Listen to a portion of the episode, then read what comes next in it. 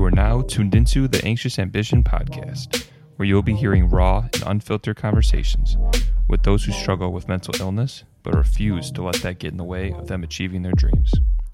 Our hope is that by hearing their stories, you are inspired to do more. Here are their stories.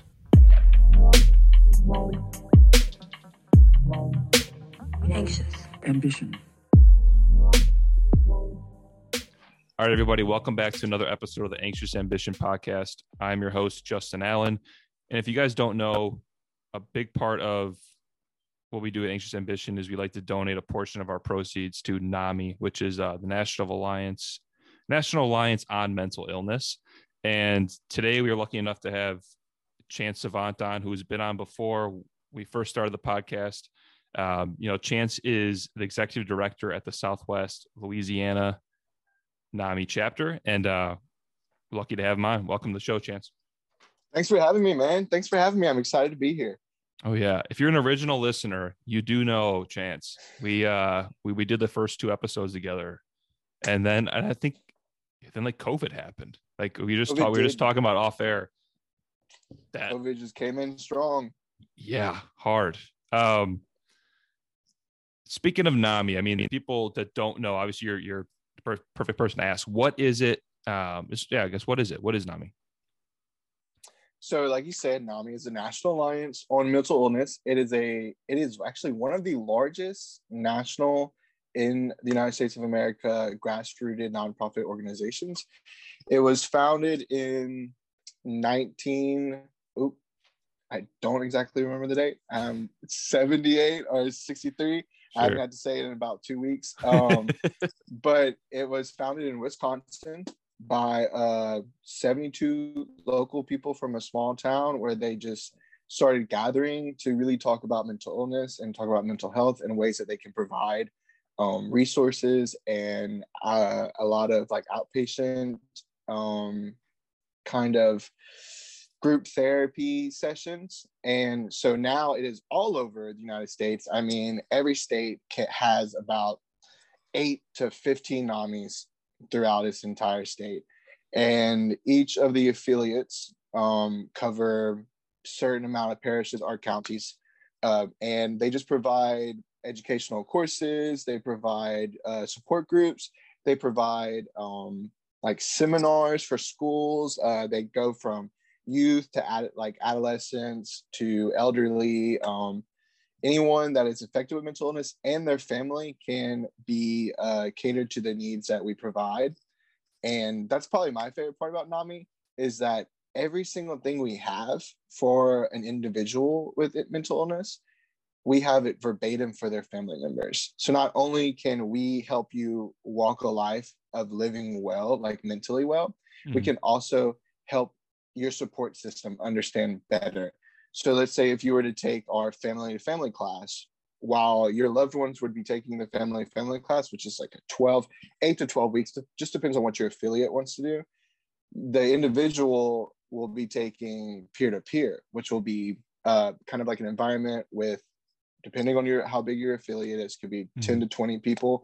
Um, and you learned all about mental illnesses, you learn coping mechanisms, you learn crisis strategy training, you learn a lot of things, and your family is learning the exact same stuff you are. But Wow. it's not so much pointed, it's more of like, this is how to love someone, this is how to support them, this is how where they need, what they need, this is their medicine, what kind of medicine. I mean, they do everything. Our NAMI does housing. So we have a couple of apartment complexes that actually provide homes for people with mental illness. Wow. And we also do free um, medicine. We can pay for if it's not like a benzo, something that's like extremely addictive. Mhm. Um, we will pay for your prescriptions. And we work a lot with homeless. We work a lot with the. We uh, work a lot with the police jury and the sheriff's department. I mean, we just we're everywhere in schools, hospitals, nursing homes, anywhere uh, we can get our foot through the door. We're there talking about mental illness. So that's all awesome. it is. Yeah. it's, amazing. I mean, the, the main things I hear, it, the family part's huge too. I think just thinking about you know someone like myself that deals with some mental illness and yourself, your family typically doesn't understand it, or maybe doesn't validate it. If you know, and something Yeah. like if for them to get educated not just off like googling you know what what anxiety is or depression or whatever they can actually get some actual resources and i think not only would that validate it would feel good for the person that is struggling you know to know like hey this is actually what's going on i'm not just bullshitting you and yeah. you know that, that that's that's that's amazing. Yeah it is that was one of the first things that so i interned with nami as mm-hmm. a, a senior in undergrad and then when I graduated, they offered me a full time position. And I remember just falling in love with the mission, which is to strive, educate, advocate, and support all those affected with mental illness and their families. And that to me was just like, because I remember my own journey with mm-hmm. trying to, you know, moving away for college and then trying to tell my parents that I was like suffering greatly from like a lack of mental health, like a ma- lack of mental wellness. And they were just like, oh, it's just the world like it's just the world you live in. Mm-hmm. And I mm-hmm. mean, now they are very profound supporters of mental health and they check in, but like I guess they were both boomers, to be honest. Mm-hmm. And so like there wasn't really a lot of conversation that they had growing up where they had that open environment to talk about what they needed. And so uh, I think it's really great to witness families support their loved ones because if you don't, you know, suffer from any kind of mental illness or like any kind of brain disorder, you really only like you can't understand. And the best way to understand is empathy. So that's what we can provide. Like every mm-hmm. thing presented and taught and given out by NAMI, you have someone who is affected with mental illness, and then you have a loved one, like someone who does not have mental illness. Like they present together, they talk, everything is given by those two people. Oh, and wow. so you get like a, you get like it's like you're not flipping a coin. You're going to get every side like every single time. Um, and I don't know, I just think that's that's radical in my eyes. I don't know why. That's just something that I fell in love with because what other way to assess the problem than telling not just someone how to do something, but showing like you can mm-hmm. tell like what's that stupid saying? You can lead a horse to water and drink, but if whatever, yeah, if you right, give right. a horse water to drink, but if you lead a water to drink, he'll drink forever. Right, water to drink. But I, so I smell you're stepping in. yeah, exactly. Yeah, right, right, right. I know what you're saying. Yeah. So I mean, NAMI is pretty great. It's awesome. It's also a 501 501c charity. So donate, put that on your tax refund. Everything is you get money back. Yeah. Right off. It's a great, it's a great, great, great, great organization that really strives to better the community. Absolutely. How did you I mean, obviously I, I, could feel the passion. Why are you so passionate about mental health? I mean, obviously you have your own story. So I am passionate about mental health because I grew up in a very, very small um, country town, population of 2,000 people, and that's now. when I grew up, I literally graduated with I graduated with 2,000 people. I graduated with 60 people, and I had known all of them since the day I was born. Um, and so uh, there was never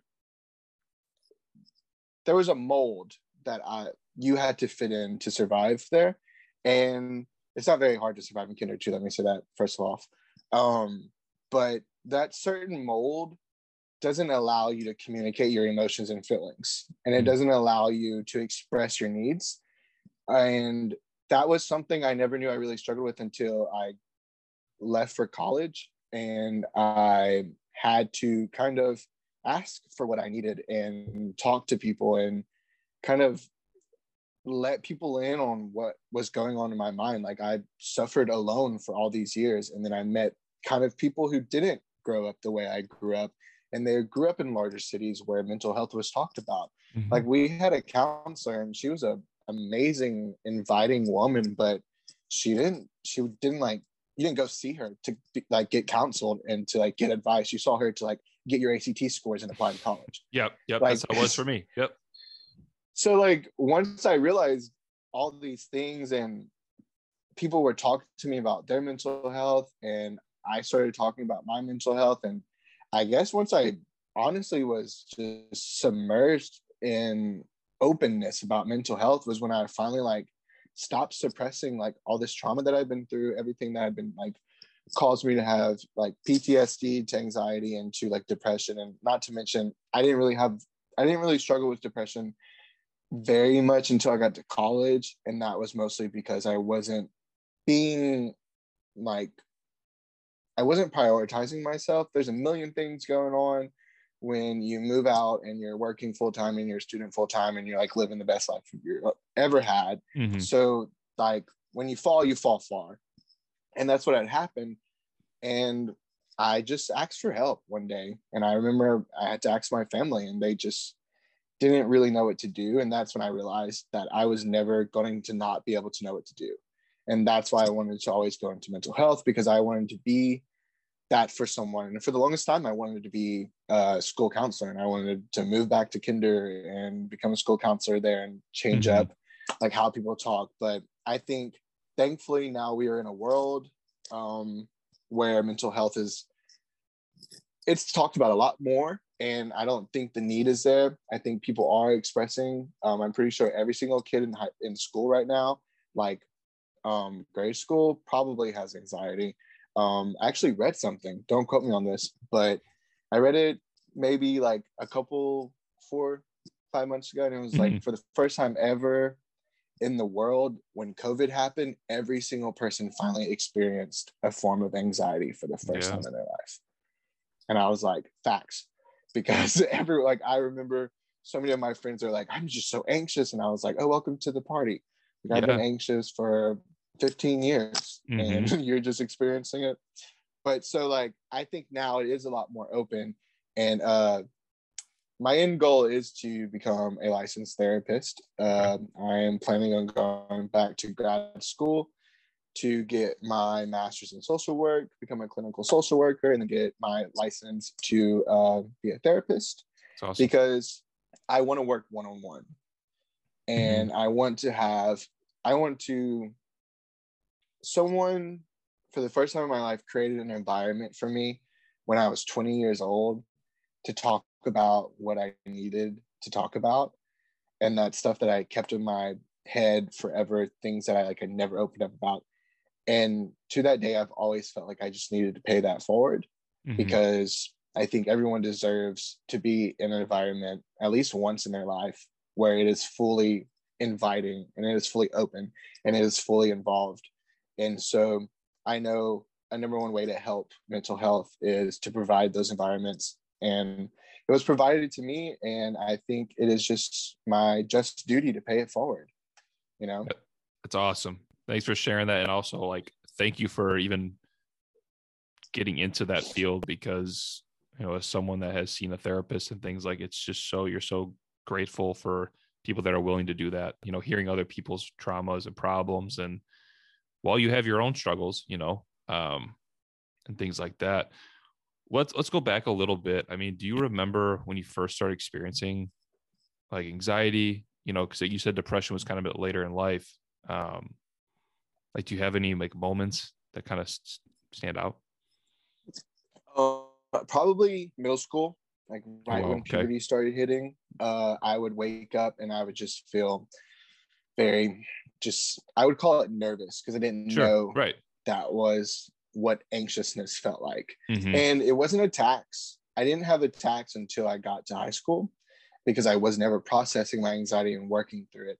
Um, mm-hmm. I have a very overactive mind, it runs 24 7 never stops Feel that. um and i was also like i was supposed to be prescribed adderall at a very young age but my parents didn't like the way it made me a zombie so i just kind of like didn't really know how to stop all that and i would say probably the first time i ever really experienced anxiety and kind of like called attention to it in my own mind that maybe i wasn't nervous was my first day of middle school I was like, I mean, we're a small town. Moving up to middle school is a big deal. Mm-hmm. So like I remember being super anxious and like I remember shaking so much and I remember my heart racing the entire day.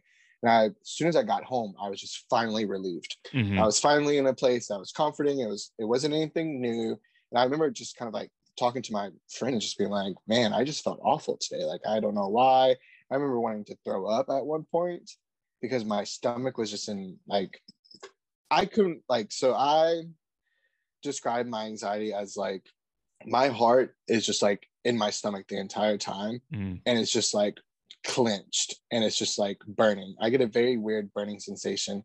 Um, and that's usually when I know I'm about to have an attack is my heart will drop and my stomach will just like tighten up and get knots in it. And I'll be like, oh, I gotta go. I gotta walk out. I gotta yep. like breathe. I have to go right. I have to like just scream. I have to get out of this Fair. environment, make myself comfortable. And so I was expressing that, and they had kind of had a more uh, kind of I don't know how to say this lightly, but they had a more rougher childhood. Mm-hmm. So they had um, been they had been to therapists before for trauma related things mm-hmm. and they had been told at a very young age what anxiety was and when um, they told me try not to drop any pronouns keeping it very confidential um, yep. when they told me uh, kind of like what that experience was. After that i remember thinking like man like i i've been anxious my entire life like in sports. But like all that stuff is okay. Like everyone gets like i mean it's not okay. You should always talk about when you're feeling anxious. But like you know everyone experiences anxiety in like different capacities. Um yeah and also in different environments. So like mm-hmm. of course you're going to get anxious when you have a sport sporting event or a test or something like everyone experience that. But to live anxious every single day is when you have like a general anxiety disorder. That's when mm-hmm. you have a brain disorder that you need to work every day on betting yourself figuring out what helps for you what fixes coping mechanisms 100% get them down. And uh so yeah i was very young probably about 12 13 11 in those three years. I couldn't tell you right now off the top of my head what age I was in sixth grade, but I was I one of those. Sounds about right. 13. Yeah. I was probably 11. I was 11. Yeah. I was 13 in eighth grade because I turned, I got my, yeah, yeah, yeah. Yeah. Yeah. Cause sophomore year for us is like 16 ish. Uh, yeah. You're, you're in the ballpark. Yeah. Yeah. I was, I was a preteen. Yeah. That's all I know. I wasn't, wasn't anything much, but yeah. And I guess and sometimes I make this joke a lot with um, work. I'm like, I used to be so aggravated that like I would experience anxiety at a young age. Whereas now, when I wake up anxious, I literally I know that I'm going to have an attack, and I don't know what changes in your brain chemistry that goes mm-hmm. from feeling just general anxiety to like having actual attacks that hold you back from performing and like mm-hmm. being yourself. Right. And maybe it's you grow up and you the stressors get piled on. It's not sporting events anymore. It's not a test. It's bills. It's work. It's expectations. It's life. Mm-hmm. It's part like relationships. It's everything. And um, but damn, I wish I could go back to feeling what I used to feel compared to what I experience now as a 25 year old adult. And um, and I'm not trying to downplay either of them. Like You're anxiety is anxiety. Yeah, right yeah, just want to cross that over. I don't want to get canceled for um like we all right. Um thinking I mean like what you just said, I mean it wasn't I guess not as bad as a kid, but like do you remember like your lowest point? like what was like the the hardest part in your journey uh, so experience, far? Anxiety. Yeah. yeah. Or just like I mean, in general, mental health. Yeah, mental health in general. Like your depression, was it depression for sure. Yeah. Was losing my will to live was probably yeah. the hardest thing I've ever experienced. Um, and that was when I was 22. So, and this year, 25 has been very awful. Um, I have experienced anxiety to the point where I had to talk to my doctor about getting a sedative. Like I take trazodone oh, wow. now to fall asleep. And he also prescribed me a benzo, but I'm very careful with that because I come from a family that Smart. kind does have an addictive gene. So like I only take I will only take it if I can't like make it through it and I can make it through it. Yeah. But yeah, it was it was definitely my junior year of college. Okay. Um, I had kind of lost my identity. I didn't know who I needed to be. Um, I had been on my own for about three years at that time. Mm-hmm. And I had been working and going to school, and I just fell into I guess, a pit of like, this is the rest of my life. All I'm going to do is work. Like, I'm never going to get to be a kid. I'm never going to be carefree anymore. Like, I'm graduating next year and I don't even know if I want to do this. Like Mhm. I, there's just so many questions. And the only question I needed to answer was how to love myself. And I didn't know how to do that, especially as someone who spent literally all of his adolescence to a little bit of his young adult life closeted. Like I didn't Mhm. like come out to my friends until I was I graduated college. Like I still like I was obviously gay, but like I like didn't tell anybody about it until I graduated college. And that was when I started having conversations with people because I had fell into such a very deep darkness from not being able. I wouldn't let people love me. I can. My friends used to always tell me this all the time. Like, Chance, you love us so well, but like, I don't think one day you've ever let us love you. And that was just because I was, you know, walled up. So Mhm. when I lost my will to live and I wanted to die, and I had accepted uh, kind of about six months of really radical suicidal ideology to where I think I could have, if my roommate at the time wouldn't have told my parents, I don't think I would have ended my life anytime soon. But I had gotten to the point where I was writing, I had written letters Mm. Wow. I was just literally, I was also very Catholic, and I would spend most of my time praying for God to be like, "Hey, you Oh, either wow. either kill me or I'm going to do it myself." Yeah. You know, it was oh shit, sorry. it's all good. These Like God- wire it's God headphones, bro. Smiting- he's smiting you. years. Isn't it? Yeah, he's like, I remember that. Just- But Did you uh, feel yeah, like I added- definitely say did you feel like added do you feel like the catholic anti-gay type thing added to it too yeah, yeah I was gonna um, say, yeah. one hundred, yeah and you can't like hundred percent. like i'm just thinking I'm you came from a small ass town like i can just see Catholic. like i mean i don't want to be yeah i'm going to be judgmental like i see southern maybe very White. one track yes very right very maybe anti No, and white Catholics. White, but they said right. I mean, maybe, maybe. I mean, not that, that right, ma- yes, not that it 100%. matters. Not that that Yeah. matters, but, but very just anti no- that. Yes, right. it is one thing or the other and Right. i do have a very profound relationship with god as Mhm. a openly like queer person Mhm. and uh and it it took a very long journey and it was kind of annoying that like i never actually went into prayer about my sexuality and the Okay. f- one time i ever did that in my entire life i didn't get the response i thought i was going to get i got overwhelming pours of love like it was so it was just really really amazing experience and Mhm. uh so i definitely do think that catholicism the the men and women mortal humans have decided what is right and wrong. But i don't think that is what like a christian believer should believe. And i'm not going to knock if you are radically homophobic whatever. Uh, there's about 2000 people in this town that feel the same way. I'm just kidding. Don't put that in there. I'm not cutting it out.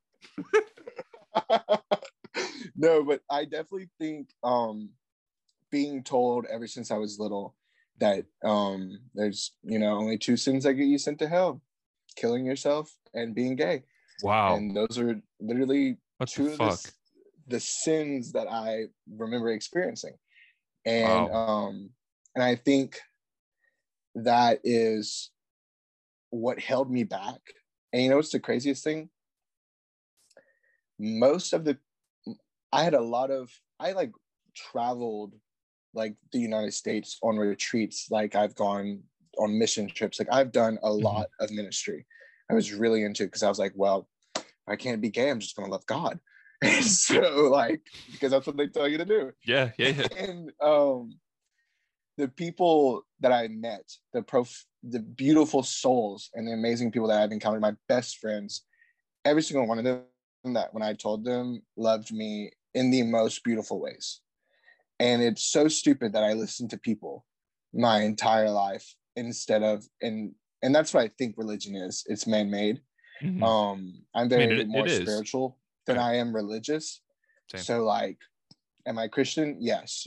Am I Catholic? Yes, because I've done all the sacraments. It's the religion religion I know the best, but I don't practice it.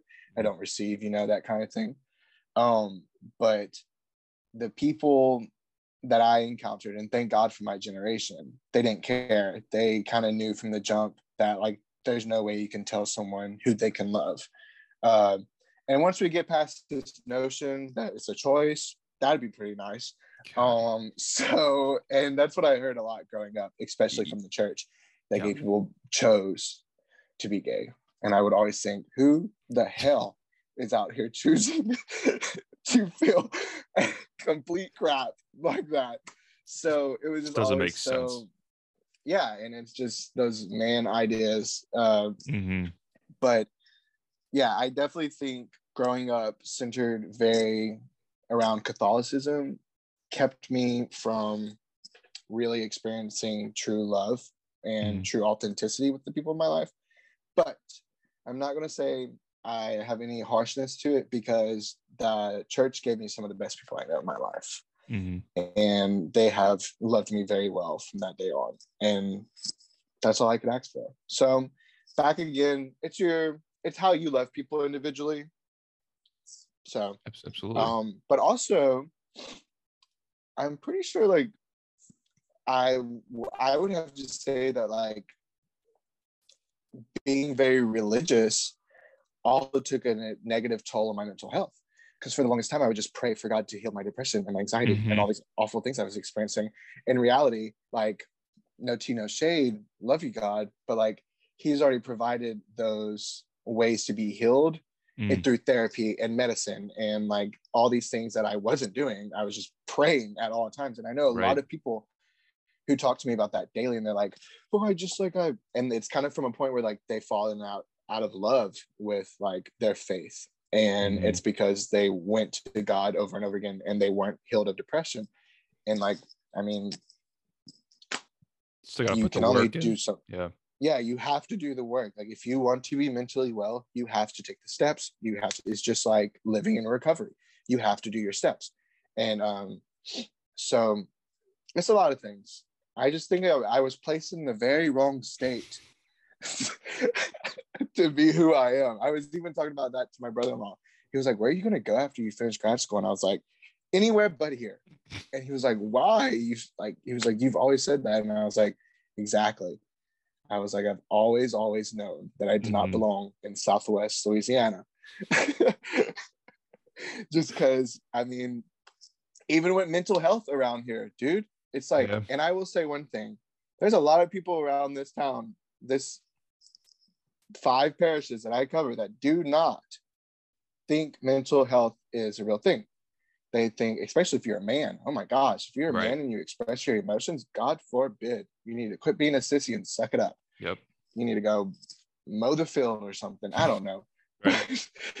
they like so like having like I probably see 70% of women and Mhm. like 20% of men and every mm, like man that I see is probably is usually around my age. They're not older Mhm. not older at all. And that's why I love family, the family and family courses, because like dads will go in there and they'll be like, I'm just here for my child. And they'll like accept mental illness and they'll Yeah. accept like how to love someone through mental illness and mental health. And I don't know, I just think, and that's why I am passionate about mental health because I want to make it normalized in Louisiana, in Southwest Louisiana. There's like places like Baton Rouge and New Orleans. Um, They're more like they're not so right. They're not so like just deal with it. They have the they have the resources and they give them to you. And poor little Southwest Louisiana. I don't know if you know this, but in 2020, not only did we have the pandemic, we got hit by two major hurricanes. Yeah. Within a month time. Yeah. So my little town, uh, my little sweet Lake Charles, got absolutely gutted. I mean, destroyed. Yeah. It was awful. It was the saddest thing I've ever experienced. Hurricane Laura was a hurricane uh, category four. She just like wiped down. I haven't actually been to my NAMI office since August of 2020. Wow. I've been running Nami out of one of our apartments in Iowa. This month, they're finally finishing the um, renovations on Holy where I'm going to be starting one. Yeah. And then we had a major ice storm in February. You guys like, ever get you guys don't get that, months. right? No, Okay, I it was, was gonna say snow. I had one last Like week. for but yeah, y'all are used to it. different. It was like well, I had to take care of my uncle, and the lights went out. It was 13 degrees in that house. What the 13 fuck, man? degrees. I was like, I've never experienced this a day in my life. It snowed. It like Wow. there was a snowstorm. I didn't even know lightning and thunder could happen in snow. I thought it just snowed peacefully. I didn't know. I didn't know it was a thing like, either. It was like I, me and my friends were outside just playing in the snow, and then like lightning was coming down, and I was like, "This is the end of the world. Like Yeah, this yeah. is the absolute apocalypse." yeah, Like, fucking frogs are gonna start or whatever crickets are falling from the sky. yeah. So like, Jesus. Southwest Louisiana has been hit very hard. Like I don't Wow. remember if it was before the snowstorm. It was after the snowstorm. We had a major flood happen in Lake Charles, and people who had just rebuilt their homes eight months ago from Laura, and then they got wiped out from Laura. Four weeks later, Delta came in, who was a Category Three, destroyed what they did, and Wow. then eight months later, snowstorm, and then a like, it got up to like six feet of water in Lake Charles, and that don't quote me on that. It might be higher. Wow. I just know people's homes, like my friends were like, like wading through the water trying to survive. Like it was, it was, Oh my god. it was intense. And they're like, they don't, they didn't have their houses finished. So like everything just got pushed back. So like right now, I cannot wait to because like if ever there was a need for mental health, it yeah. is now because people are finally experiencing anxiety and extreme depression from just like things that are out of their own control. Like you can't control the freaking weather. Right. So like and Wow. I can't wait. So like thankfully now, I'm not gonna say thankfully because I'm not gonna thank any of that catastrophes that happen. Sure. Um p- there is a lot of need for resources around Lake Charles and the surrounding areas because there is a lot of trauma. I mean, people are still homeless. Some people are still living in campers trying to rebuild their homes Wow. since August of 2020. I was gonna say Yeah. that is that's insane. Did you was Ida around that time too, or is that like? Did you guys get hit with that? Hurricane Ida was last year. She hit uh didn't Ida girl hit uh New Orleans and Lafayette? They got Yeah, maybe the yeah. east of Louisiana got hit really Okay. hard this year in 2021. Wow. They got Lafayette and Houma and all them, they got hit very hard. And it was very sad. I mean, just watching what happened to us. And we rode out like my parents live uh, like 45 minutes north of Lake Charles. Okay. And I remember Hurricane Laura was supposed to bring uh, uh like storm surge of like 20 something feet. Like it was What? it was awful. It was terrifying. And we wrote it out. My nephew was like six months old and we wrote it out in this house. And uh I mean it was an experience for sure, but like yeah. people i just it's just crazy to believe that that happened all to us while dealing with a global pandemic Yeah. and um it kind of sucks because we're not we're not new orleans so Right. like it didn't trend anywhere no one talked about I had what no was idea. happening Yeah, I had no idea. yeah no one talked about it. like and i remember just feeling like the hopelessness that this community felt was just i wasn't living in lake charles at the time i was back in kinder with my roommate in my apartment Mhm. and but like all my friends who like had lived in Lake Charles their entire life, they lost their family homes. Like they lost everything. Like some of them didn't even move back. They just left because like and like that's normal for the coast, of course, the coastline, yeah, but like not an hour and 15 minutes off the coast Yeah, that's for a yeah. So it's, it's, hard for me to wrap my head around this. It's just it's it's insane. It's crazy. Yeah. It was absolutely bonkers, bro. We didn't have electricity for like a month. There was not Holy running water. one of the casinos in Lake Charles is on a boat on a barge, the yeah. Isle Capri. It literally uplifted the barge and shoved it underneath the I-10 bridge. And if you want to know a fun fact, the I-10 bridge is actually one of like it's in the top 10 most deadliest bridges in the world. It Why is like Oh, um because they it- built it a very long time ago, and I don't really think they had engineering Got and it. it's the infrastructure. It's one of those bridges that just goes straight up and down. Oh, so Shit. yeah, and the olive capri literally was wedged underneath it, and like some of the like we're a huge like plant industry, like it's very much like over that bridge is like nothing but plants and like natural gas, and uh, like a lot of that there were spills. I mean, there was not clean water in Lake Charles for months and people were just surviving. Like we survived off of MREs. I couldn't even imagine what Ugh. people survived off of in Lake Charles, and we were 40 minutes away Yeah. from like the I like the main catastrophe. It was awful. Holy shit. So I can't wait to get to tend to all their needs because I, Yeah. as soon as that happened, I remember thinking maybe now a lot of people will like be able to express Mhm. because they have a lot of trauma from what they experienced and they're going to need help. And not to mention, a lot of the treatment facilities got destroyed in Lake Charles. Like a lot of the behavioral hospitals did not Mhm. make it through. Nothing made it through Hurricane Laura. wow. that girl was intense. It's like 170 degree degrees, 170 mile per hour wind. yes. Like a bullet. It's Like like I don't. one of the biggest don't- hurricanes in the world. Yeah, and I, I honestly I had no idea. I don't know if I'm just ignorant or like you said, it wasn't in the news. No, it but- was not talked about. Wow. We are a very small town. Like we got it trending on Twitter. I remember the like Southwest Louisiana was like tweeting like crazy. Mhm. Like like pray for Lake Charles, pray for Lake Charles, pray for Lake Charles. Like I remember if we tried everything, no one noticed, no publicity. Like it was we just survived on our own. Texas and Alabama and Arkansas. I remember like the entire South, like from Texas to like Virginia, sent in each like 35, like I can't even tell you the correct number, but we had utility men come from all over the South. I remember I 10 on the way, I 10 West Mhm. was completely backed up because people were just coming in with utility vehicles to like just try to help Mhm. bring back electricity quicker than anything. Like it was awful. It was crazy. Oh my gosh. Hurricane Laura did not mess around. So were you guys operating at all during this? Like not not like No, I didn't go to work for nine months. oh wow.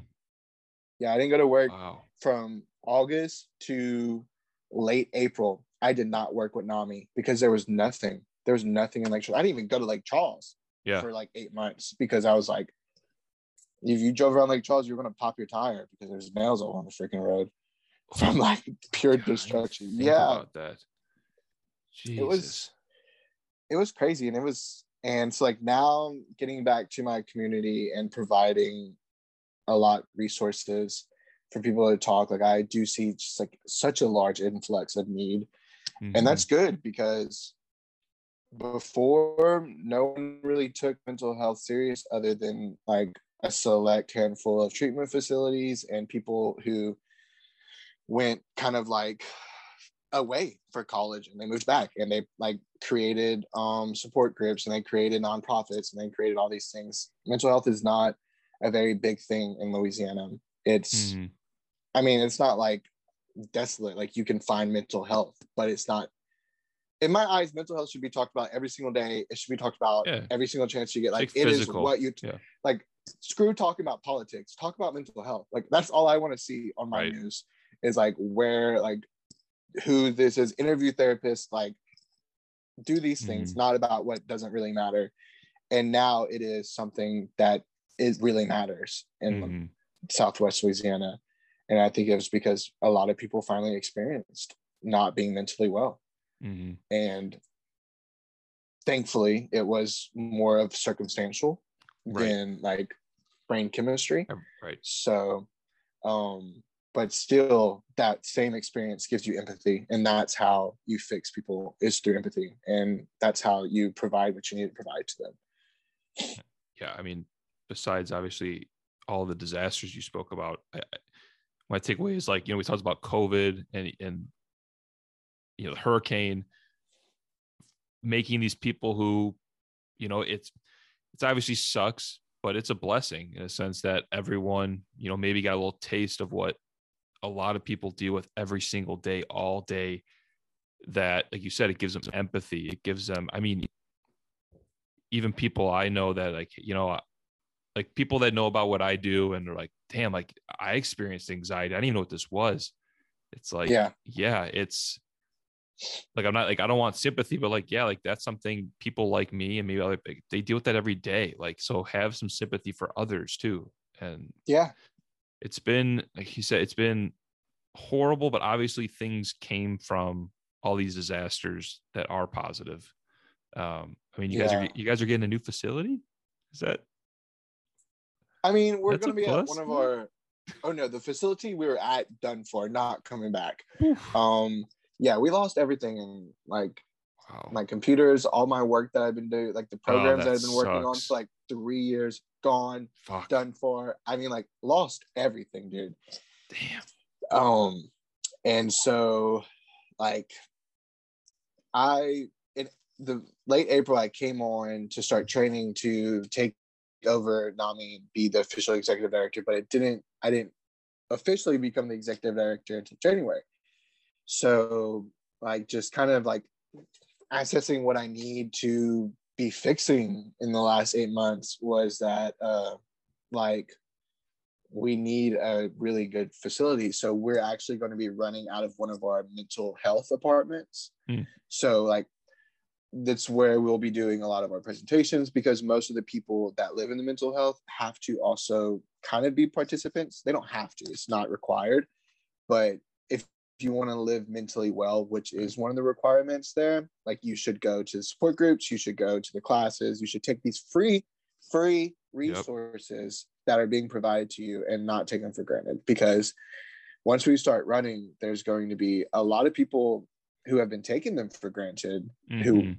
don't live there you know they live outside of that in their everyday lives and they're going to like we have like set limits of participants so we'll be running it's i mean it's new because it was totaled Yeah, so it's like new everything but it's the Yeah. exact same layout exact same place sure. but it's not like anything like i'm not walking into a brand new office that i haven't seen before i'm walking into the same office that was there just new walls and new roofs and new insulation yeah, I want to pivot. I want to pivot a little bit. Um, obviously, it being January and um, seasonal depression being a huge thing right now. Um, for me personally, I suffer from it uh, pretty bad. Um, you know, I have my coping mechanisms and things that I do. Just kind of want to talk to you about that and pick your brain about it. So, like, Okay. yeah, yeah. What's your thoughts on it? So I actually give a presentation on seasonal affective disorder because uh, I think that might have been the first time I ever really experienced depression Mhm. as like in my adolescence was during winters. Um, but as an adult, I'm more aware of it. And it is something that everyone is affected by. It is literally when you lack serotonin because the sun is not out as much. Like Yep. you can't hide from that.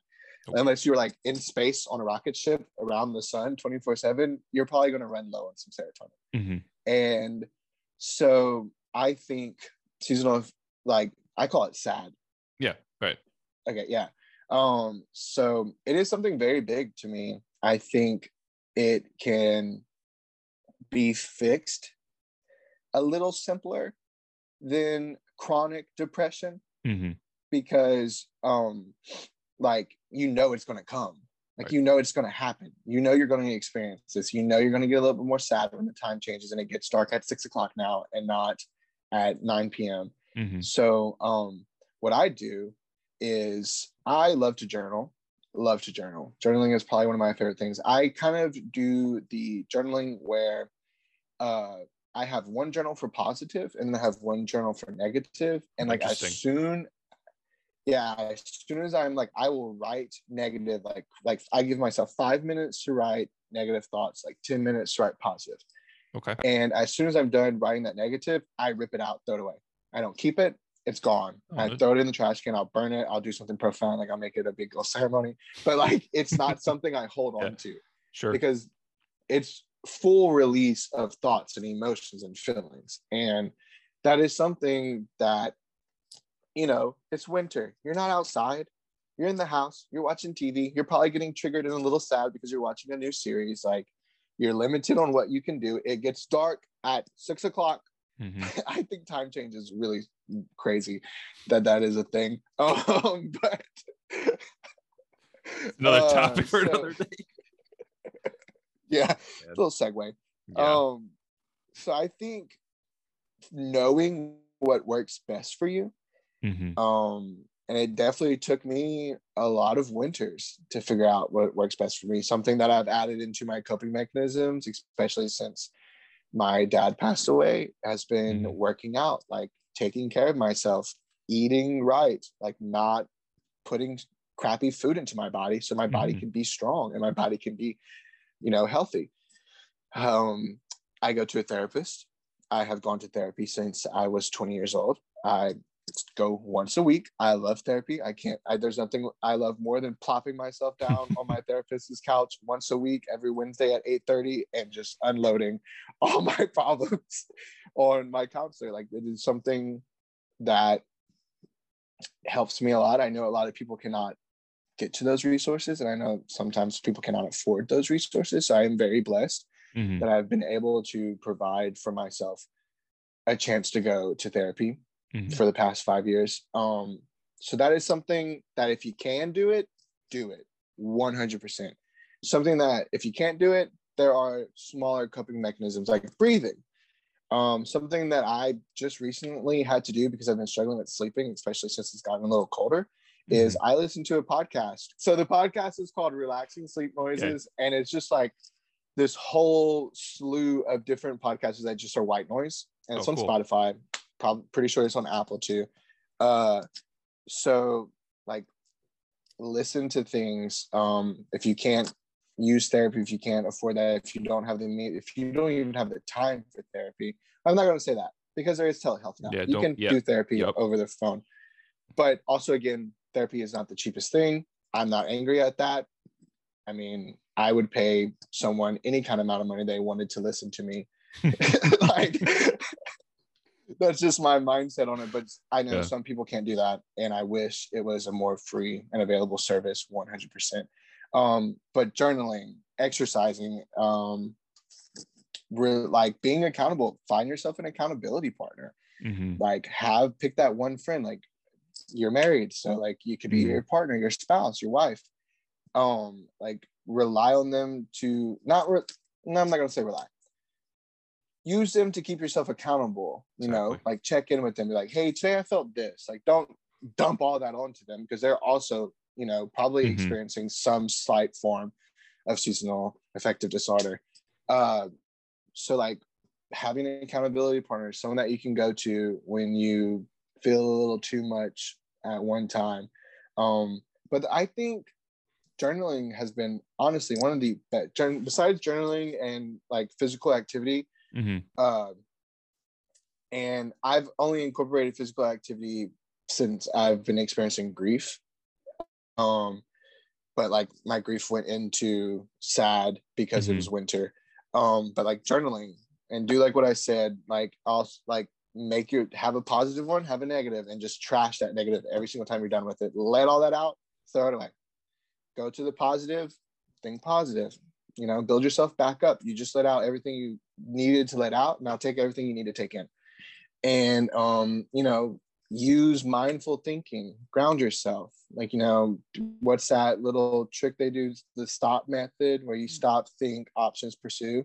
Yeah. Like if you're feeling overwhelmed, stop, think about what's going on, make your options, and then pursue which option is going to work best for you.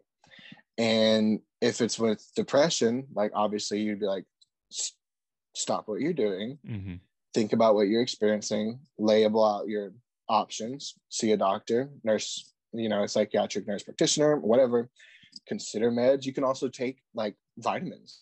I was gonna say if Crazy you thing called vitamins. yeah, if you don't mind me hopping in here, um, No, hop in. so thinking about the vitamins, um, like what you're saying about the sun and everything, I do want a lot of my background is in supplements and things like that, and I do want to say, am I breaking up by the way? Can you hear No, no, no. Okay, good. good. Okay, So yeah, I can hear you well. a couple things to think about too, and like there is definitely a scientific side behind seasonal affective disorder. Um, obviously, you need. Honestly, I think it's a big combination of of the thing of you know coping mechanisms and also I, I love how you mentioned like the physical activity, like because in the food, like all that stuff. Being someone that suffers with mental illness, we need to give ourselves the best chance to Yes. attack it and deal with it. And if you just sit and eat like shit and don't take care of yourself or even give yourself, it, it kind of comes back to like the praying thing. Like you're not just gonna be like pray, oh, I hope I feel better tomorrow. You have to do something. And um, you do the work. yeah, exactly. And the vitamin you're talking about, it's, it's actually uh, it's vitamin D3, and it, it's what we get from the sun. And Yeah. honestly, one thing I'd really recommend it to everybody. If you're dealing with any sort, uh, any sort of depression, have your doctor run a blood test for vitamin D3. It's Absolutely. That's very smart. yes, and get the results because they will honestly that you might be on the low end and they might say like, "Oh, you're okay." Now there's ranges, like do your Yeah. own research, but there's people that you know you go in like the healthy range. Let's just whatever. I'm not even gonna go there. You need like if we're not getting sunlight, eat. I mean, let, let's let's get seasonal depression even out of it. If you're inside all day, like everyone was for the last two years, your body's not getting that D3. The D3 is what converts to serotonin. So yeah. So you like just broke up a bunch. yeah. So the D3 basically converts it's actually a hormone. Can you hear me now better? Yeah. So Yes, it's it- yes, yes. that's what's well without D3 we can't even really produce serotonin. So like if you're someone that is struggling and maybe you've been on SSRIs and like looking into D3 is definitely Not a bad idea. it's not a bad idea at all. I mean, it's not gonna if, if you're someone that maybe you get a yearly blood test or something, have them, hey, can you check my D3 as well? Because you hear, I mean, there's people like for me, I was in like the single digits at one point, and you're Wow. supposed to be, I mean, like they say like 20 to 40 or something like that, whatever it is. And optimal might even be more than that. But you can just take you can take it. Like it's a supplement. It's cheap. Yeah. It doesn't have to be And you from can the buy doctor. it in bulk.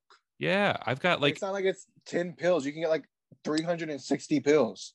dude, yeah, and it's, it's mainstream now. Like now, I'll tell you this: it's gonna say like bone health on it, but it's it's more than that. 'cause That's what that's what sells. But it's like, you know, there there's so many options. Like I love the combination. Like I I started noticing myself when I started taking my D three, and I feel a lot better. You know, I feel a lot better, and um same thing goes with that if you don't want to go that route you can do like the like the light like the lights you've seen like the lights that produce like uv Oh, yeah. mimics the sun Yeah. like those are cheap like there's options out there um There's lots of options. Oh, yeah. You, you just have to put in the work to find out what works best for you.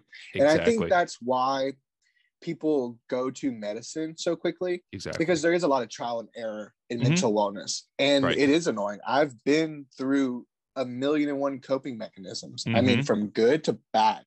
Like I have done it all. Um, but like when I found something that worked for me, I took it. I didn't stop looking for things. Mhm. I just knew like, oh, that's that's one that's gonna help me. I Mhm. I built it. It's kind of like, um, like if you're playing a video game and like, okay, so I've been playing Kingdom Hearts three. Well, I just beat it, but uh, Oh, yeah. like re-downloaded from my congratulations congratulations Literally, first of all, I never beat a single Kingdom Hearts game in my 25 years of life. Whooped the ass of my PS4, so I Hell bought yes. myself a brand new Switch to like just Hell take yeah. it all in, and uh, because that shit was hard. Also, it was a full blown production. I forgot it was a movie. and uh so like uh what was I gonna say? Oh, so like you know, like when you build char- your characters up on video games, like you Mhm. you have to have like all this stuff for them to need. Like that's what we need to survive as people with mental illness. And with seasonal affective disorder, everyone has that. Mhm. You're not you're not special. Like you're not like slim few. Like everyone's going to experience that because that's just how time change works. When they change Mhm. the clocks around, that's what happens. And it's winter and it's cold. Like it's not sunny and breezy. And so you really have to be self-aware. You need to know what your needs are. You have to know how you're going to get those needs and what kind of expression that you're going to follow through with that. Mhm. Uh, I'm pretty sure vitamin C is also a really good Yeah. vitamin that helps with mental health, um, and also really good for COVID. Um, but uh, and there's actual serotonin. Are you sure about that? You're gonna give the kid. I'm kidding. I'm kidding. Um, Can't debate vitamin C being good for your immune system. Yeah. Go ahead. Yeah, I don't know about that. Is orange is orange is good? Like, can you drink orange juice and just be fine? Sure. Um, but there is actual yeah, you could seriously.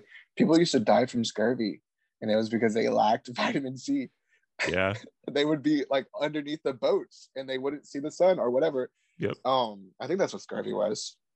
Yeah, that's what it was. Yeah. They weren't. Yeah. Whatever. they weren't having enough sunlight, so their body shut down. Uh, but like there's also like very holistic methods of um m- mental wellness Mhm. and they i couldn't tell i haven't tried any i know some people that have them for all the wrong reasons but there are actual like serotonin vitamins you can get that like Mhm. increase your serotonin production i don't know if i do that because my serotonin is already whacked out with my brain chemistry Yeah.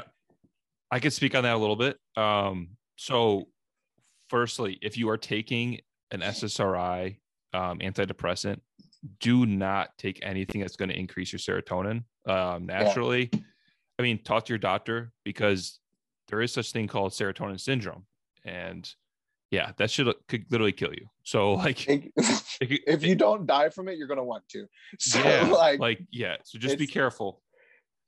it's awful. but our It's body makes ser- yeah our body makes serotonin so like this was i mean it sounds like a journey of mine it's like figuring out what what ways to work to increase our neurotransmitters like that and there's so many different things i mean it's it's a natural thing so it's like figuring out how to increase it um not that i'm anti-meds i've been i mean i'm not on meds today but that doesn't mean i wasn't on meds two months ago or you know what i Yeah. mean like it's Yeah, no. so I'm not anti. I'm just saying, like, you know, it goes back to like what you're saying about the video games. It's like we, through life and through experiences, we build like this toolbox of everything that works for us, doesn't work for us.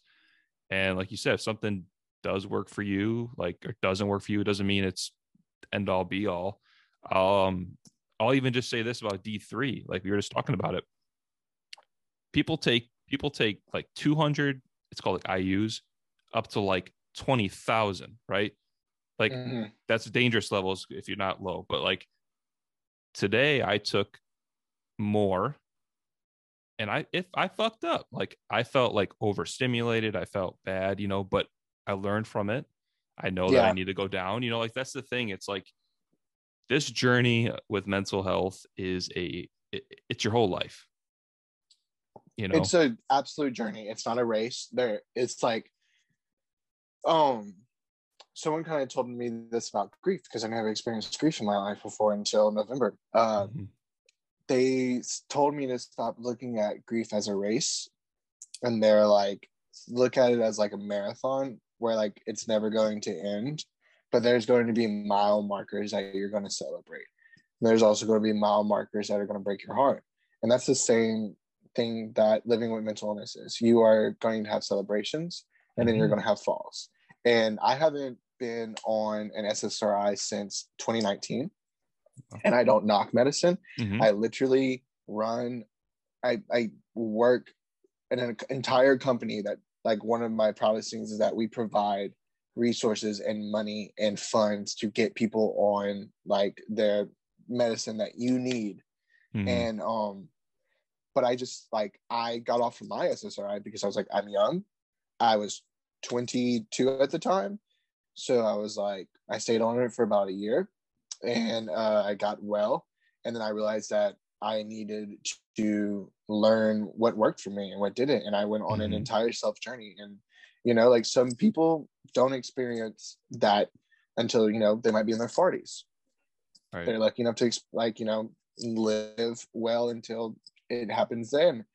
Um i mean there are resources. There are things. There are just like a pla- like just so much that you can do for yourself. And i think why people struggle with mental health the most is because no one knows who the hell they are and like no one knows what they need and Mhm. no one goes on that journey and you like i always tell people about mental health. Like I'm not trying to beat mental health. I'm just trying to survive it. And that's an accomplishment for me. Like hmm if I survive a bad day, I feel freaking amazing. Hell yeah. Like I don't need to I don't need to beat a bad day. I just need to survive it. And I need to be there for myself. And I need to like not be so hard on myself. I'm gonna have Mhm. days where I don't want to get out of bed. I'm gonna have days where by two hours into work, I've already had three anxiety attacks and I've been crying in the bathroom. Like I'm gonna have those days, but I'm also Right. gonna get back up and I'm gonna go back into my office and I'm gonna go back into my life and I'm gonna conquer it because like you said, it's like you don't beat mental illness, you don't beat it. Mhm. And um you just live with it, you survive with it. It just becomes like your bad angel on one shoulder. And the good angel is all the things that you build up, your toolbox. Yep. And so like it's just I don't know. I I think uh well first of all I want to say I didn't know you weren't on the medicine anymore. That's awesome. Oh, How has you. that um transition been? Honestly, it's been um very up and down. Um, yes. you know, just honestly to speak on that, if you are someone you know that's been, I so I've been, I mean, I took medicine when I was like 18, didn't really know what I was doing, wasn't taking it right, so that doesn't really count for me.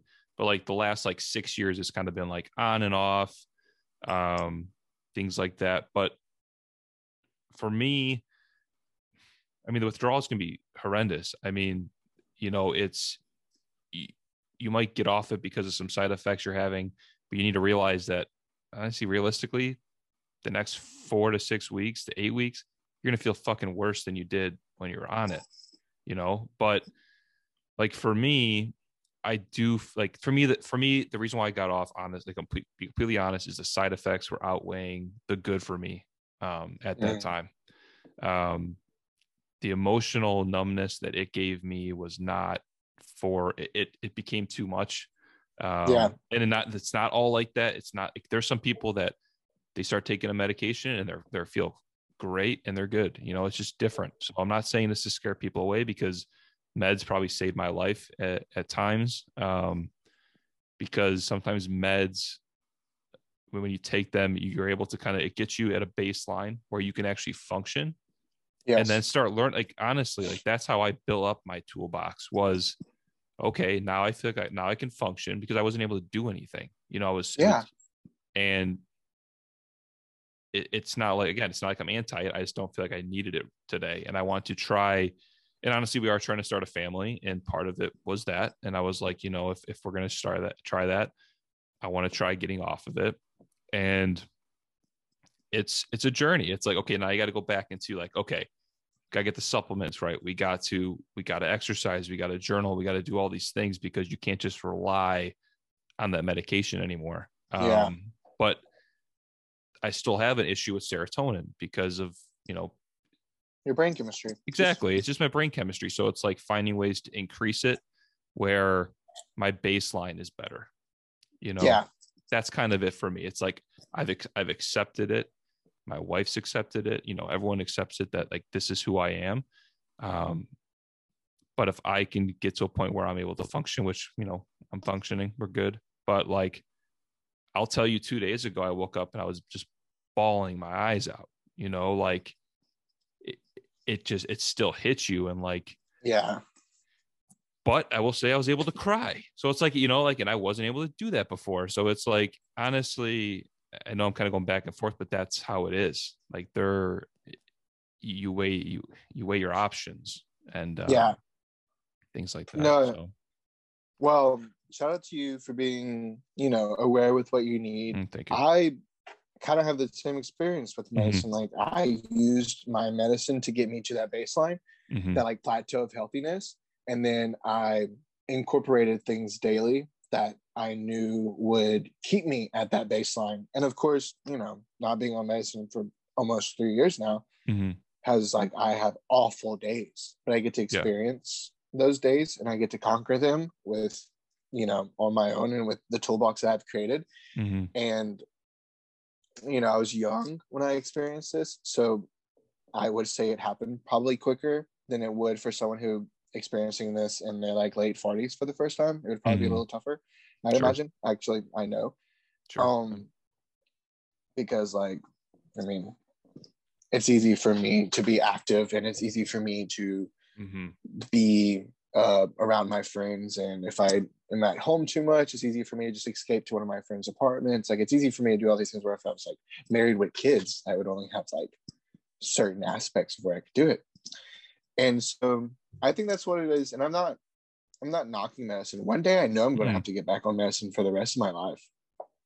Like I know that like once I get to like 50 or 60 and I don't have like the availability to take care of myself the way I need to, um, then well I'll be retired by then, so maybe I'll be happy. I don't know.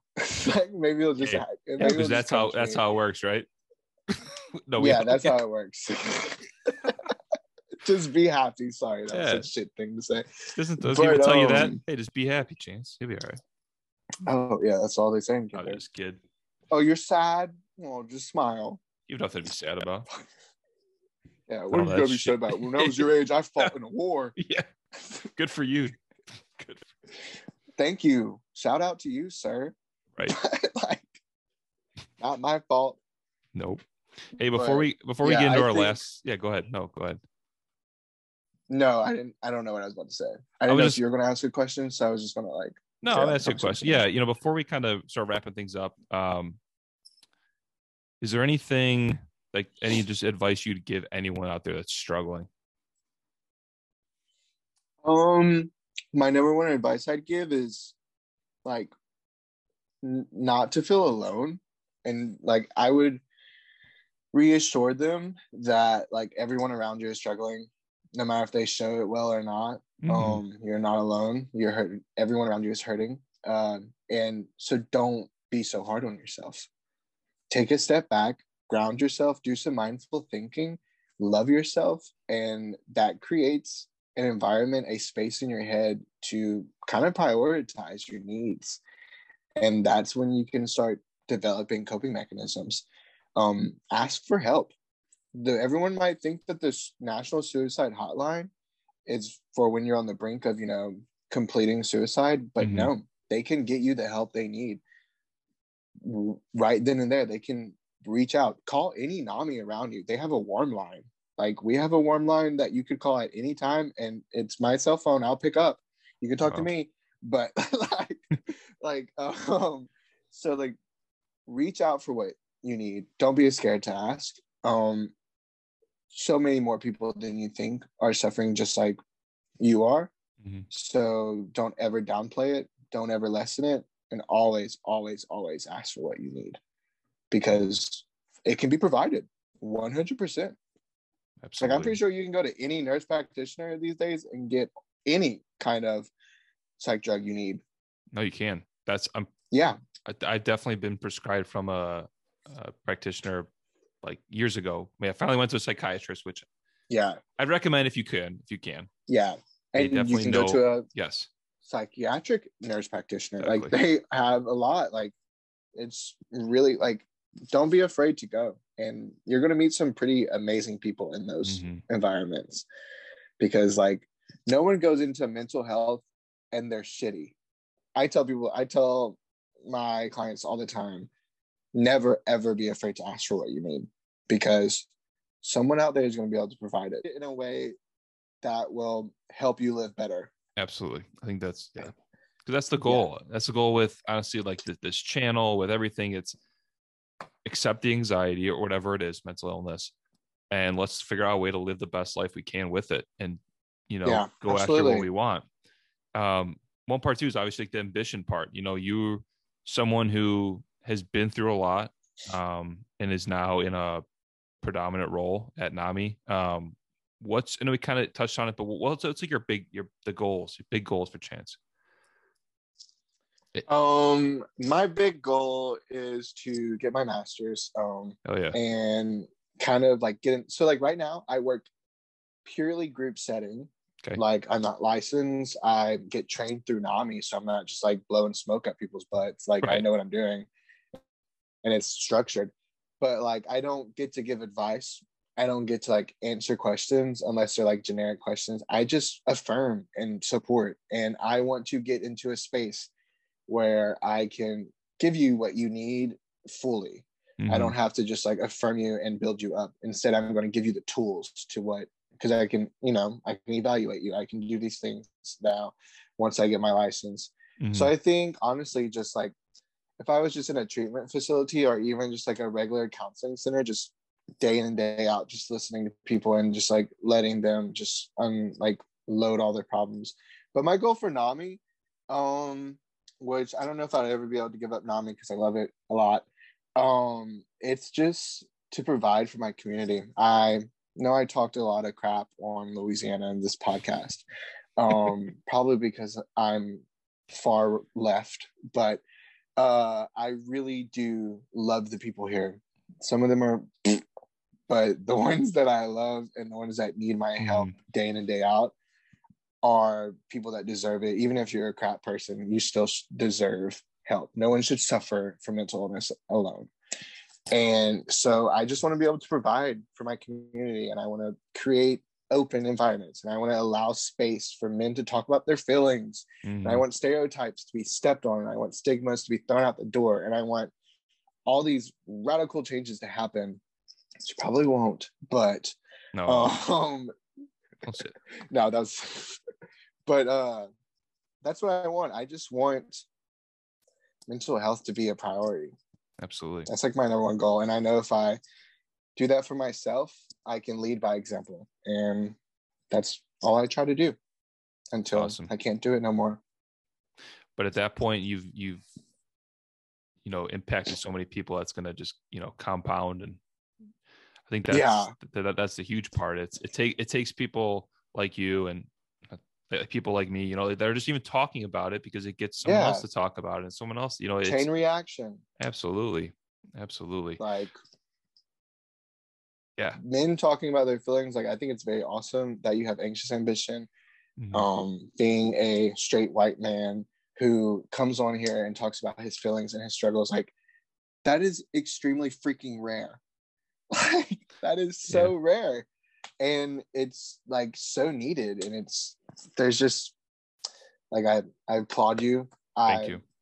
always am proud of you justin 100% likewise like, man. you do the damn thing. But uh i think to create chain reactions you have to speak up and you have mm-hmm. to speak out and that's just the only way to do it.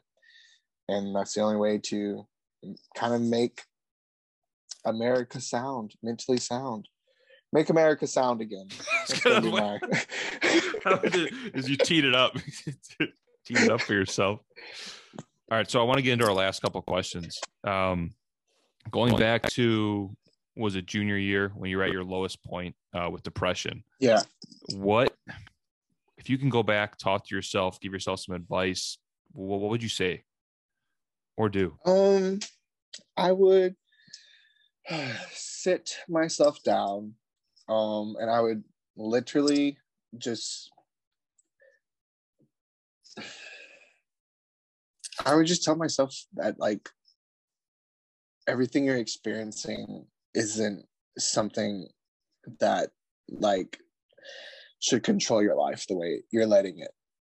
There was a lot of let happening in those days and i think that's what everyone experiences in their beginning stages mm-hmm. of experiencing mental illness and i would tell myself to be more proactive and i would tell myself that it's okay to ask for help quicker than it took him like it took my literal roommate calling my parents and mm-hmm. telling them that i was struggling like i would have told myself to reach out and because i had every had every asset at my disposal. Like I had it all. I was even in therapy at the time, and I just like wasn't like I would. I would tell myself to be authentic. Like I would tell myself to be easier on myself. At that time, I was freaking out that I was graduating a semester late. Like I would tell myself all these things about don't rush growing up. Like mm-hmm. you think you have the whole world in your hand, like you don't even know what is to come. And I mean that was only three years ago, but like so. But at the same time, but at the same time, I would tell myself that you're okay and that you're normal and that you're not the only person experiencing this right now. And every person you're looking at around you that you are so jealous that they wake up wanting to live and you wake up mad that you survived the night. Um, that you need help and you need to go get it and you don't need to be ashamed of that and you don't need to listen to stigmas and stereotypes that are being placed around you especially living in the south um, but mostly i would just tell myself to let myself be loved and if i you know would have done that quicker got on medicine faster taken the steps to get healthier i would have learned at a younger age how to let people love me period point blank because now it's not a problem to let my friends love me in my mental journey. Like it's not mm-hmm. a problem at all. Like if I don't, if I'm having a bad day, I'm expressing it to my friends like every single time, never fails, and they do a beautiful job. Um, but yeah, I would tell myself to be nicer to myself, easier on myself. Um, that I was not alone, and that no matter if it came back or if it didn't go away, I was gonna pull through because at that time I didn't think I was going to pull through. I didn't really want to, to be honest. But, hard to uh, think. It's hard to think yeah. like that. That's I also amazing. slap myself around. Yeah, just a little. Be like, get your shit together. hey, you know it's amazing advice. Though. It's like every like it's very like anyone could take that advice. You know. Yeah. We, we all kind of need that kick in the ass, that real that that realization that like, hey, you're going to be okay, but you have to, you know, take that step. And if yeah. you can't get the help, like, you know, in your situation, I think it's super common too, is when you're in that deep, deep of a depression, it is hard to get help. It is hard to want to, to do it, but you have, you know, you, you had your roommate to, kind of help, you know, kick you in the right direction. And well, it's more betrayal, but it's fine. yeah. yeah, no, I, I, I, I, joke with him about that to right. this day, but like he literally saved my life. Exactly. So, like, Steven, if you're listening to this, you're a real run. Love you, bud. Can't wait hey, to see Saturday. But hey, um, yeah, if you're but and if you and if you are like, if you are the friend that sees, you know, your your your your buddy or whatever family member struggling, you know, if it gets to a part like what you know where you were where you were at, it's don't be afraid to make that call you know, to yeah. get them the help that they need. And it, like you said, you, you might, they might fucking hate you for it, but it'll, yeah. and I'm sure you and did I, at the time. Oh my gosh, yes. It was like really bad. I mm. and to this day I literally apologize to you. I'm like, hey, I'm sorry I acted like such a freaking brat. Like sure. all you were trying to do was save my life. Like, I'm mm. sorry I overreacted and yeah, yelled at right. you and made you cry. Like but like and to the like to this day, I guess, um, I think it's very funny uh, when I'm in situations with some of like like my friends, mm-hmm. if they get to a place where they're very depressed and they say heavy things, I'm like, I'm not the one to say that to. I call a wellness check right now. Like mm-hmm. I don't play because I know that like it could take a matter of seconds for someone to express how they're feeling to actually act on it. Right. So like for something we do with NAMI as a PMT, a plan method and time. And that's kind of how you gauge whether someone is like how close they are to actually acting sure. on the thoughts. Mm-hmm. Um and like, like, you don't just ask them, like you have to like kind of just listen to them and they'll kind of like let it out a little by little and little sure. and little and little. So uh yeah, there's a lot of times where I'm off the clock and my friends call me and they're like, hey, one of my buddies is really struggling and he or she is saying some very heavy things. And I'm like, all right, I'll call the police and get a wellness check. And yeah. they'll get a custody hold and they'll go to the hospital for 72 hours where they'll be evaluated. And because like you might hate them, right. but guess what? They're going to leave that hospital in 72 hours knowing so much more about themselves than they would have ever done mm-hmm. if they had acted on an impulse of wanting to end their life. Right. And I was having a very beautiful conversation with one of my friends who is a therapist right now. Um, and I kind of asked her, and I was like, "How do you handle like hearing some of your clients have like passed away from completion of suicide?" Mm-hmm. And she was like, um, "She was like, I get sad." She was like, and I have empathy towards them. And she was like, and I have sympathy. And I was like, same. And I was like, but how do I respond to people who only feel anger towards them.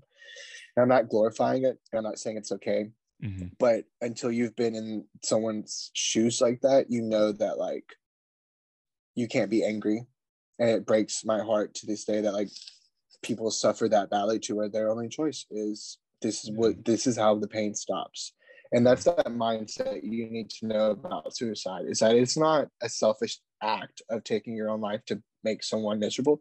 It is the overwhelming psychosis state of only knowing that death is the way out Mhm. it is not chosen it is literally a actual i don't know if it's a brain disorder or not but psychosis would be Yeah. um so like i think like in order to prevent suicide suicide needs to be talked more as something more open than as a guilty don't do this or you'll hurt everyone around you All right, hey, Chance. So, if people uh, if people wanted to find you, get a hold of you, how, how could they do that?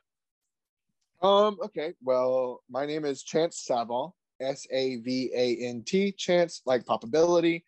Uh, just Google that and you'll find me on any social media. Uh, you could easily message me on any social media platform, and I would gladly, without a doubt, give you my cell phone if you ever need someone to talk to. You could visit NAMI N A M I Southwest Louisiana, SWLA. Um, we have Facebooks, we have Twitter, we have Instagram, we have it all. We don't have a TikTok because why would we? Uh, but like, but uh, seriously, like I, if anyone is listening right now, know that you could text me at any hour of the day. You could literally message and ask on the comments for my number, and I would give it to you. I love to listen to people talk. I love to hear people's hearts. Um, I'm not a licensed therapist yet, so like, don't get me sued. Mhm. But at the same time, you always have a shoulder to cry on. You always have a friend to have in me. And so, literally, look me up anywhere. I'm on all social medias. My Instagram is chance underscore Savant. My Twitter is Savant underscore chance. Uh, my Snapchat is C Savant. literally, get in touch with me any way Yeah, you you want find you. uh yeah my like you can call my office which is 337-439-0219 um my i'm not gonna say my cell phone Don't do that. Don't do that. I, I What- mean, what's your Tumblr? ask for my cell phone if you need it 100% but i'm not just gonna post that on youtube You, you got Tumblr? Isn't that your your age group? oh i haven't i don't have tumblr anymore I'm kidding. I'm kidding. i don't even remember my tumblrs i could never work I never had it. I never had my it. myspace i couldn't even tell you what that was my mom i was very young when myspace was I was gonna say, around, so my yeah, My mom did not allow me to have my face on MySpace, so it was just a meme. classic. Classic. Yeah. my mom didn't want me to get datelined, which I understand. Jesus. All right. Hey, last question. A little more serious. What's that? Okay. How do you want to be remembered? A freaking icon. I want to be a legend. I want, like, seriously, I know that I have a heart and a mind that is capable of radically changing the world. And um, I just I want to be remembered for helping people. I want to be remembered for having a servant's heart. I want to be remembered for being a great friend. Um, I want to be remembered for giving amazing TED talks in my 40s when I have like a PhD and like I Oh, have yeah. all these things. Like I just want to make a difference in this world. That's how I want to be remembered. And it doesn't have to be huge. It doesn't have to be like Bill Gates discovering the internet. It literally simply just has to be. I don't know if he even discovered the internet, but um, yeah, it could just be providing services to the people in my community. Like I just, I want to be remembered for helping people. It's awesome. Well, you're already doing that. So I just want to say keep it up. And um, you know, also want to say if you're out there and you're struggling, like NAMI is such an amazing resource. You know, it doesn't matter your economic background, you know, it's it's it's all free.